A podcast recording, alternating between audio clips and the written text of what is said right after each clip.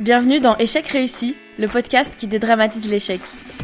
Ici, tu trouveras un véritable recueil de visions de l'échec, à travers les témoignages de ceux qui l'ont vécu et qui en ont tiré des leçons. L'épisode que vous vous apprêtez à écouter aujourd'hui est différent de ceux que je sors habituellement sur Échec réussi. Ce ne sera pas euh, l'interview d'une personne inspirante qui accepte de me raconter son échec et les leçons qu'elle en a tirées. Et ce sera pas non plus un épisode où je décortique un concept de développement personnel, c'est un épisode beaucoup plus intime et pour cause puisque au jour où vous écoutez ce podcast, nous sommes le 6 novembre et c'est une date symbolique pour moi, c'est l'anniversaire des 5 ans de mes débuts dans l'entrepreneuriat.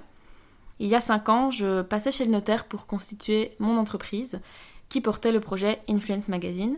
Donc ce projet, je vous en parle dans l'épisode 0 de ce podcast qui pourrait être écouté avant celui-ci pour un peu mieux le comprendre. Il faut savoir que mon projet existait depuis plus d'un an déjà, D'ailleurs, le magazine papier est sorti quelques jours avant mon passage chez le notaire, mais pour moi, cette date est celle qui l'officialise vraiment, parce que c'est ce jour-là que je suis devenue chef d'entreprise, et c'est ce jour-là que ce magazine est devenu mon métier à titre principal. D'ailleurs, je réalise que ce projet, il a duré trois ans, et que là, ça va bientôt faire trois ans que je l'ai arrêté. Donc on est dans une sorte d'équilibre entre les deux, l'occasion parfaite finalement de dresser ce bilan cinq ans après mes débuts dans l'entrepreneuriat. Dans cet épisode, je vais vous raconter ce que j'en retiens, les leçons que j'en ai tirées, positives comme négatives, mais aussi ce que je pense de l'entrepreneuriat aujourd'hui. Je me rends compte que j'ai beaucoup plus de facilité à parler du projet, comment je l'ai lancé, tout ce qui s'est passé pendant que je le gérais, et même finalement de comment et pourquoi je l'ai arrêté. Mais j'ai beaucoup plus de mal à parler de l'après, justement de toutes ces leçons, de cette guérison qui n'est pas encore tout à fait finie. C'est un point commun que j'ai repéré avec les invités du podcast ils n'ont pas de difficulté à me parler de leur projet ou de ce qui s'est passé pour eux, mais plus à tirer des leçons, parce que l'après est toujours un peu incertain. Et d'ailleurs, c'est à ça que sert ce podcast, tirer les leçons de ces échecs. dans cet épisode, je vais me livrer plus que d'habitude. D'ailleurs, mes proches euh, savent que ce n'est pas quelque chose de facile pour moi. Je vais essayer de faire en sorte que cet épisode soit le plus naturel possible. Euh, donc si vous entendez des hésitations, euh, des fautes de langage, de la pluie, des bruits, euh, c'est normal parce que cet épisode sera juste comme je l'ai enregistré. Je vais donc vous dresser ce bilan de 5 ans d'entrepreneuriat et ce en deux parties. D'abord, on va parler de ce que j'ai appris à titre personnel et aussi émotionnel. Et ensuite, on parlera de ce que je pense de l'entrepreneuriat aujourd'hui et des conseils que je pourrais avoir à donner à la lumière de quelqu'un qui a arrêté. Parce que quand on est dedans, dans l'entrepreneuriat, on pense jamais à la fin et à arrêter, alors que c'est possible. Euh, je ne dis pas ça pour décourager qui que ce soit, mais il vaut mieux avoir en tête toutes les possibilités pour ne pas être surpris et ne pas se retrouver comme moi à persévérer dans quelque chose qui ne nous convient pas. Euh, donc j'apporte un autre éclairage peut-être sur la question dans ce podcast. Cet anniversaire, cette date symbolique, forcément, elle me ramène au 6 novembre 2017. Je suis tout juste diplômée, et je suis là dans un bureau de notaire avec euh, des superbes moulures au plafond et des peintures incroyables. Pour ceux qui y sont déjà allés, vous voyez tout à fait de quoi je parle. Et je suis là à signer des tas de papiers et je me retrouve chef d'entreprise. J'ai 22 ans. J'ai une petite formation de journaliste en poche et surtout j'ai très peu de connaissances en gestion financière, si ce n'est bah, les quelques business plans que j'ai établis pour pouvoir constituer ma société avec l'aide de mon incubateur de start-up, le Venture Lab à Liège. Aujourd'hui, quand je vous raconte ça, ça me paraît un peu aberrant, mais je sais que la moi de l'époque qui s'est lancée, elle n'avait pas tous ces questionnements et toutes ces peurs-là. Elle se posait pas toutes ces questions, elle se lançait, elle se demandait pas tiens, est-ce que je suis légitime? Est-ce que je suis à ma place? Est-ce que je fais les choses correctement? Elle ressentait et elle se lançait. Et cette force d'action, c'est quelque chose que j'admire énormément aujourd'hui parce que j'ai le sentiment de l'avoir perdue, ou en tout cas qu'elle s'est emballée de toute une couche de questionnements existentiels, de blocages, de plein de choses qui me freinent, et qu'elle s'est un peu éloignée de qui je suis aujourd'hui. En même temps, pour nuancer, à cette époque-là, tout allait très vite parce que c'est un peu la loi de l'entrepreneuriat. On est tout le temps dans le mouvement, on passe d'une chose à l'autre. Euh, et avec du recul, évidemment que j'étais trop jeune, évidemment que j'étais trop peu informée pour passer chez le notaire, pour déposer du capital. Et en même temps, le grand paradoxe, c'est que c'est justement ça qui m'a tellement appris. D'abord, pourquoi est-ce que j'ai constitué une société? C'est important parce que quand on se lance dans l'entrepreneuriat, et ici ça ne faisait qu'un an, euh, c'est pas habituel de fonder une société si rapidement. D'habitude, on, est soit en couveuse, soit indépendant euh, pendant un temps. Ici, j'ai constitué une société parce que, euh, grâce à mon incubateur de start-up, mon projet avait attiré l'intérêt d'investisseurs. Et pour qu'ils puissent investir, il fallait qu'il y ait un cadre légal dans lequel ils pouvaient le faire. C'est pour ça que j'ai constitué une société. Et cet investissement qui m'a été apporté, il m'a permis de faire durer le projet suffisamment longtemps pour le tester, pour savoir comment le rendre viable. Et puis il m'a permis aussi de gagner ma vie pendant deux ans. Alors euh, très peu, on y reviendra à ce rapport à l'argent, mais c'est déjà une grande chance hein, quand on lance un projet de pouvoir le financer et surtout quand c'est un projet aussi risqué qu'un magazine papier. À l'époque, je vous le disais, j'étais pas quelqu'un qui réfléchissait euh, dix ans avant d'agir et donc je ne me doutais pas que la statistique dont on me parlait tout le temps, euh, qu'une seule entreprise sur trois dans le milieu des startups continue après trois ans, bah je savais pas que je pouvais tomber dans ces statistiques-là en fait. Je me doutais pas que l'énergie inépuisable que j'avais du début de la vingtaine, ben en fait elle pouvait se vider. Je me doutais pas que je pouvais mettre ma santé mentale en péril autant que ça. Il y a une expression que j'adorais à l'époque qui disait Ils ne savaient pas que c'était impossible, alors ils l'ont fait. Et je pense que c'est vraiment ce qui peut résumer ma démarche à ce moment-là. Je ne savais pas.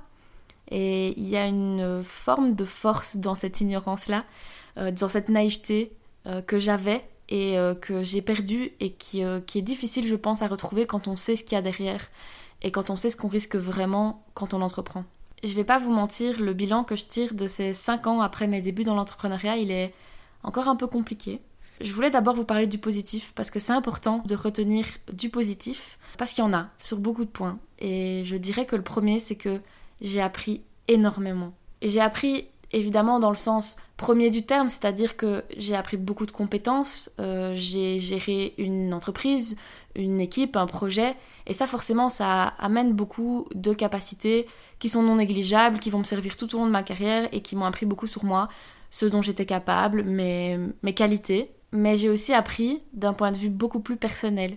J'ai appris à me connaître, en fait. J'ai appris qui j'étais, ce que je voulais, ce que j'aimais. Et à l'inverse, j'ai appris qui je n'étais pas ce que je n'aimais pas et ce que je ne voulais pas. Et paradoxalement, il a fallu que je tombe là-dedans, dans le déni total et dans le fait de m'écouter absolument pas, pour me rendre compte de tout ça. Donc mon burn-out avec du recul, ça a été à la fois ma perte et mon allié. Parce que faire un burn-out, ça t'oblige à revenir à toi.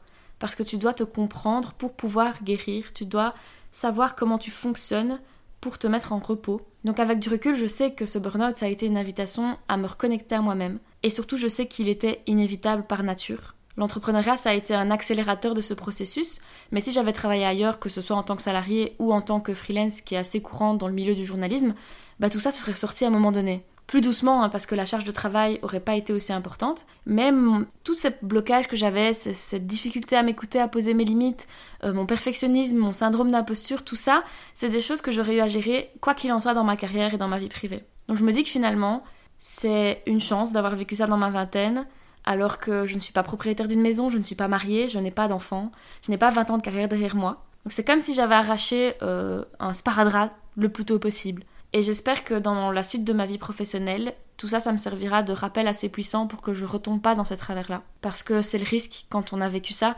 c'est qu'on connaît très bien ses limites, mais du coup on a encore plus de facilité à les dépasser. Mais je connais mes signaux d'alarme, je sais le moment où mes pensées deviennent un peu dangereuses pour moi, et ça c'est le cadeau de mon burn-out finalement. Je pense aussi que j'ai gagné en réalisme. Euh, je ne rêve pas de la vie d'entrepreneur, de girl boss qu'on peut voir sur les réseaux sociaux parce que je sais à quoi ça peut ressembler, je sais ce que ça coûte, je connais euh, les côtés qu'on ne montre pas. Donc je suis moins dans le fantasme de cette réalité-là. D'ailleurs, ma vision de l'entrepreneuriat, on y reviendra un petit peu plus tard dans ce podcast. Bon, ça y est, maintenant, place au point négatif, c'est le moment de sortir les mouchoirs et de s'apitoyer sur son sort. Non, je vous promets, je vais essayer de faire en sorte que ce soit simplement vrai, en fait. Donc, comme vous pouvez le sentir avec ma euh, tentative de faire de l'humour, je suis pas très à l'aise de parler de tout ça. Mais je pense que être transparent, ça peut aider les personnes qui pourraient se retrouver dans ma situation, et c'est important que je le fasse. Alors, parlons santé mentale. Je dois dire que ça a été des vraies montagnes russes pour moi, cette guérison. Parce que j'ai pensé très vite que j'étais guérie, et puis je me suis rendu compte que pas du tout. Et qu'un burn-out, ça met entre 3 à 5 ans à se guérir et ça laisse des traces pour la vie. Pendant des mois, j'ai fait un peu un pas en avant, un pas en arrière. Et en même temps, c'est extrêmement lié au fait que je m'entêtais à continuer dans ce projet. Je m'autorisais pas à lâcher prise. Donc il y a vraiment un avant et un après le moment où j'ai décidé de mettre fin pour de vrai à ce projet. Et ça date que du début de cette année-ci. Donc je suis encore au plein milieu du processus. Mais accepter d'arrêter pour de vrai, ça a vraiment été euh, renoncer à une partie de moi-même. Euh, cette partie entrepreneuse, girl boss qui avait réalisé tout ce que j'ai fait, il fallait que je la laisse partir. Et donc je me suis retrouvée à ouvrir une porte sur l'inconnu. Autant l'inconnu de ce que j'allais faire de ma vie, de ce que j'avais envie de faire comme euh, activité, et en même temps de ce que ça faisait de moi. Donc c'était plus simplement qu'est-ce que je vais faire, mais plutôt qu'est-ce que je vais être. Je dois avouer que je ressors avec euh, pas mal de blocages, de mécanismes de défense très puissants et néfastes aussi. Euh, parmi eux, il y a une voix intérieure qui est extrêmement critique vis-à-vis de moi-même. Euh, d'ailleurs, c'est pas pour rien que j'ai lancé ce podcast, que je lutte contre le perfectionnisme la peur de l'échec, c'est parce que j'en suis la première victime, je me lâche pas la grappe du tout, rien n'est jamais assez bien, je vois les choses sous un prisme très négatif. Et je pense que c'est mon défi principal aujourd'hui, c'est hum, de travailler davantage en fait ma gratitude et la positivité en général, de voir les choses sous un bien meilleur angle. Mon burn-out, il a aussi rendu évident ma manière de gérer mes émotions, euh, qui n'est pas hyper bien équipée, puisque en fait ce que je fais, c'est que je les enfonce le plus loin possible pour ne pas avoir à les gérer. Euh, donc j'ai une introversion émotionnelle qui est incroyable. En fait, quand je vis des émotions négatives, je me replie sur moi, je ne dis rien à personne, je ne demande de l'aide à personne. Euh, et fatalement, cette expérience, n'a pas amélioré les choses puisque j'ai voulu cacher à tout prix ce que je vivais, ce qui a fait que ça a renforcé mon incapacité à transmettre mes émotions et du coup à les ressentir tout court. Donc ça, c'est un gros challenge que je, ressens encore aujourd'hui, contre lequel je dois encore lutter et qui fait partie euh, des blocages qui peuvent arriver quand on se force en fait, tout simplement. Et parmi les blocages qui me restent, et je dois dire que c'est celui-là qui me donne le plus de fil à retordre, il y a la peur de l'administratif et le rapport compliqué à l'argent. Euh, ça, c'est le sujet le plus difficile pour moi à aborder, mais je pense le plus crucial. Parce que gérer une société quand on a 22 ans, avec des investisseurs, des fournisseurs, des clients, des annonceurs, des, employés, des freelances, ça n'a pas été quelque chose de facile. Et encore plus quand je suis tombée malade. Quand je suis tombée en burn-out, bah, j'ai fait des erreurs, j'ai fait des oublis, euh, j'ai pas l'impression d'avoir géré ça correctement. Et du coup, j'en paye encore le prix aujourd'hui, et pas seulement au sens figuré. Parce que l'entrepreneuriat, c'est aussi ça, c'est un énorme investissement financier. Et encore aujourd'hui, j'ai l'impression que je n'ai pas su gérer. Euh, dans ma tête, je suis persuadée que j'ai mal fait les choses, alors que pourtant je suis accompagnée par un comptable, ma société est à jour, mais au fond de moi, j'ai l'impression que j'ai fait n'importe quoi et que j'étais comme une enfant à qui on a donné euh, les clés d'un truc qu'elle comprend pas. Et tout ça s'est renforcé par le fait qu'encore aujourd'hui, ben, je suis pas à l'abri de mauvaises surprises, euh, du style euh, Ah ben mademoiselle, il faut régulariser cette situation qui date d'il y a 3 ans, ou bien euh, Ah ben tu te souviens quand tu étais malade en 2020, bah t'as oublié telle facture, maintenant faut la payer. C'est des choses qui m'arrivent encore et j'ai la chance de réussir à faire face grâce à moi et au travail que je fais aujourd'hui, et aussi grâce à mon entourage sans qui je ne sais pas où je serais et je ne peux que vous inciter, si vous voulez vous lancer dans l'entrepreneuriat, à avoir un système de soutien infaillible, parce qu'on en a terriblement besoin, que ça se passe bien ou que ça se passe mal. Parce que quand ça va, on a besoin d'aide pour euh, faire tourner un business, et quand ça ne va pas, on a besoin d'aide pour se relever soi. Donc avec le temps, j'ai créé ces croyances vis-à-vis de l'argent, euh, à commencer par le fait que j'ai l'impression que je n'en mérite pas. c'est horrible de le dire à voix haute, mais c'est vrai. Déjà dans mon entreprise, je me payais pas beaucoup, et aujourd'hui, j'ai l'impression que l'argent que je gagne euh, et que je mets beaucoup d'efforts à gagner n'est jamais vraiment à moi parce que je dois toujours le remettre quelque part. Euh, j'ai l'impression que j'aurai toujours des mauvaises nouvelles financières, en fait, tout simplement. Et tout ça, ça m'amène à avoir l'impression que je suis en retard sur la vie et que je me suis tiré une balle dans le pied, en fait, en faisant un investissement financier aussi important alors que j'étais si jeune au tout début de ma vie. Quand je dis ça, ça veut pas dire que je le regrette, mais j'ai simplement mis toutes mes économies, toutes les économies de mes proches dans ce projet, qui au final n'a pas abouti et ne m'a pas rapporté euh, l'équivalent, en termes financiers en tout cas. Et tout cet argent, j'aurais pu l'investir dans autre chose, j'aurais pu l'investir dans ce voyage que je rêve de faire depuis toujours, dans l'achat d'une maison, dans un mariage même. Mais c'est des projets que je m'autorise pas à avoir encore aujourd'hui parce que je sais qu'ils coûtent de l'argent et que c'est pas dans mes possibilités actuelles. Dans ce rapport compliqué à l'argent, il y a forcément un problème de valeur, celle que je m'accorde pas et que je me suis pas accordée pendant longtemps. Et donc c'est tout un travail que je dois encore faire et qui me cause encore des mental breakdowns assez importants ce sujet un peu compliqué de l'argent, il me permet de faire la transition assez naturellement vers la deuxième partie de ce podcast où je vais vous parler de mon avis sur l'entrepreneuriat aujourd'hui. Et forcément cet avis il est beaucoup plus euh, nuancé je dirais qu'il a pu l'être auparavant. Alors j'aime toujours autant la force créatrice de l'entrepreneuriat, euh, la motivation et l'énergie incroyable dont font preuve les gens qui se lancent. J'adore les côtoyer, j'adore euh, réfléchir avec eux sur leurs projets, c'est quelque chose qui me passionne. Je sais que j'ai cette énergie-là en moi aussi et qu'elle me nourrit.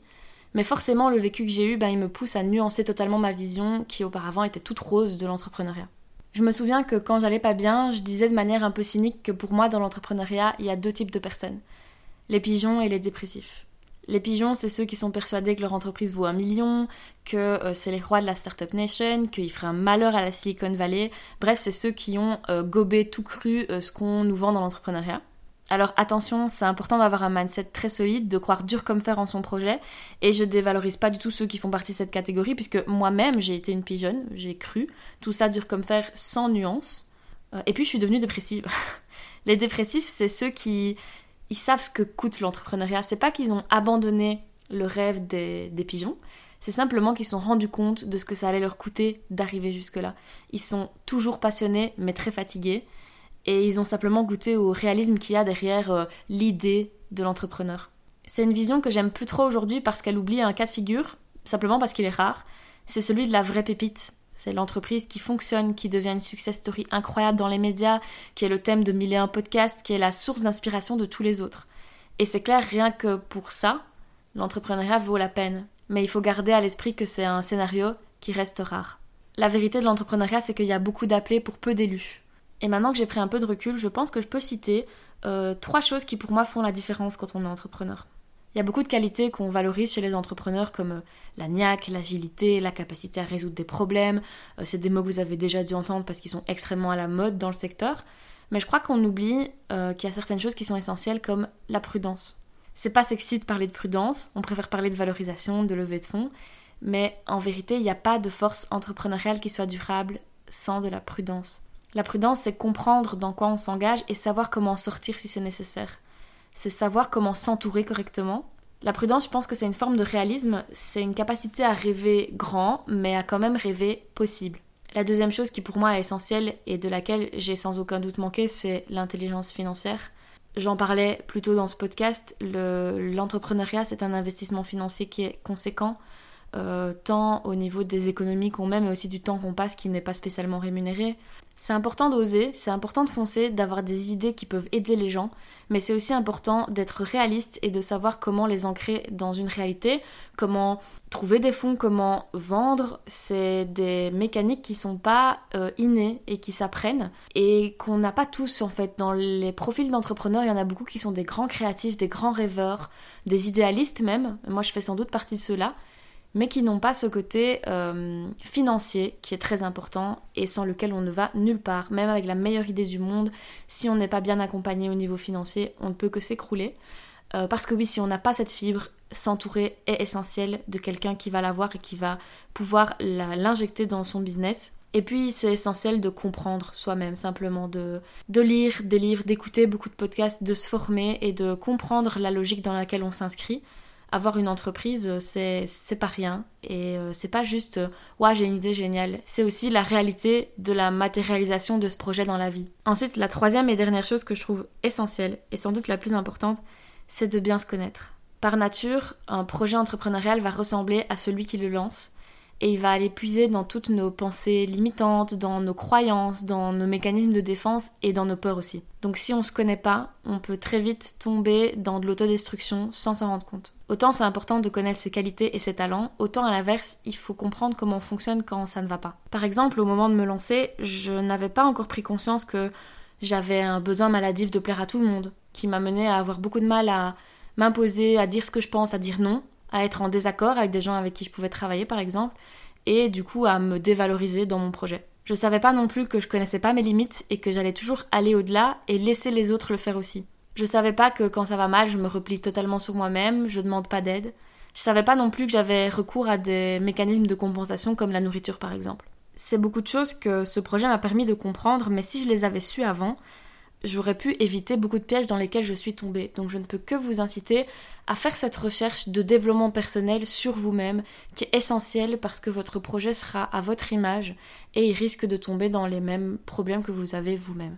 J'arrive à la fin de ce podcast. Euh, j'espère de tout cœur qu'il n'a pas été trop négatif et que je n'ai pas dissuadé qui que ce soit. Euh, c'est pas du tout mon intention. Mais en même temps, je peux pas vous vendre le discours qu'on voit partout sur l'entrepreneuriat.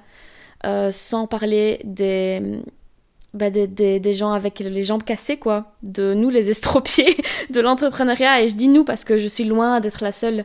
Comme je le disais, une entreprise sur trois euh, ne fonctionne plus après trois ans. Et après ça, je crois que c'est 90% des gens qui arrêtent, quoi qu'il en soit. Donc on est sur euh, vraiment une proportion rarissime de gens qui continuent dans la durée. Alors on peut se recycler et faire autre chose, entreprendre autre chose et c'est très bien, mais il faut être conscient de l'impact que ça peut avoir sur les gens.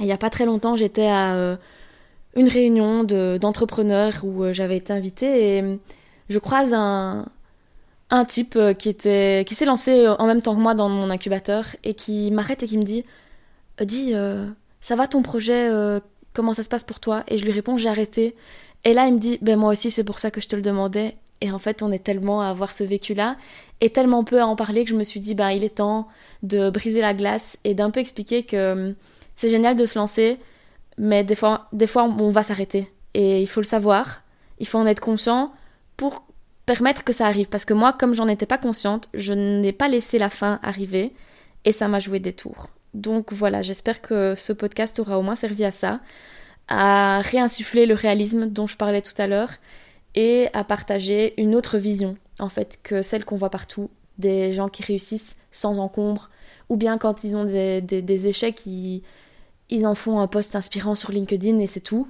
La question par laquelle j'ai envie de terminer ce podcast, c'est de savoir est-ce que je suis toujours entrepreneuse? Et je pense que oui, je pense que je peux dire tout ce que je veux sur l'entrepreneuriat, ça fait partie de ma nature.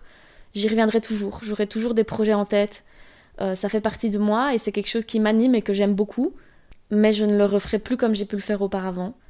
J'ai une approche qui est beaucoup plus raisonnée aujourd'hui et en même temps beaucoup plus bloquée et peureuse. Et ça, c'est la partie sur laquelle je dois encore travailler évidemment, mais je pense que ça m'a remis l'épée sur terre de la manière nécessaire pour n'importe quel entrepreneur. Et heureusement que j'ai vécu tout ça pour m'apprendre des choses qui me seront très utiles mais c'est des erreurs que je ne referai plus parce que je pense qu'il faut se brûler pour savoir que ça brûle. En tout cas, ça c'est ma personnalité. Et j'espère que en vous transmettant ces leçons, ben je peux éviter que vous vous brûliez à votre tour. Merci beaucoup d'avoir écouté ce podcast pour dédramatiser l'échec. N'oublie pas de t'abonner au compte Instagram Échec réussi pour une dose quotidienne d'inspiration. À très vite pour un nouvel épisode d'Échec réussi.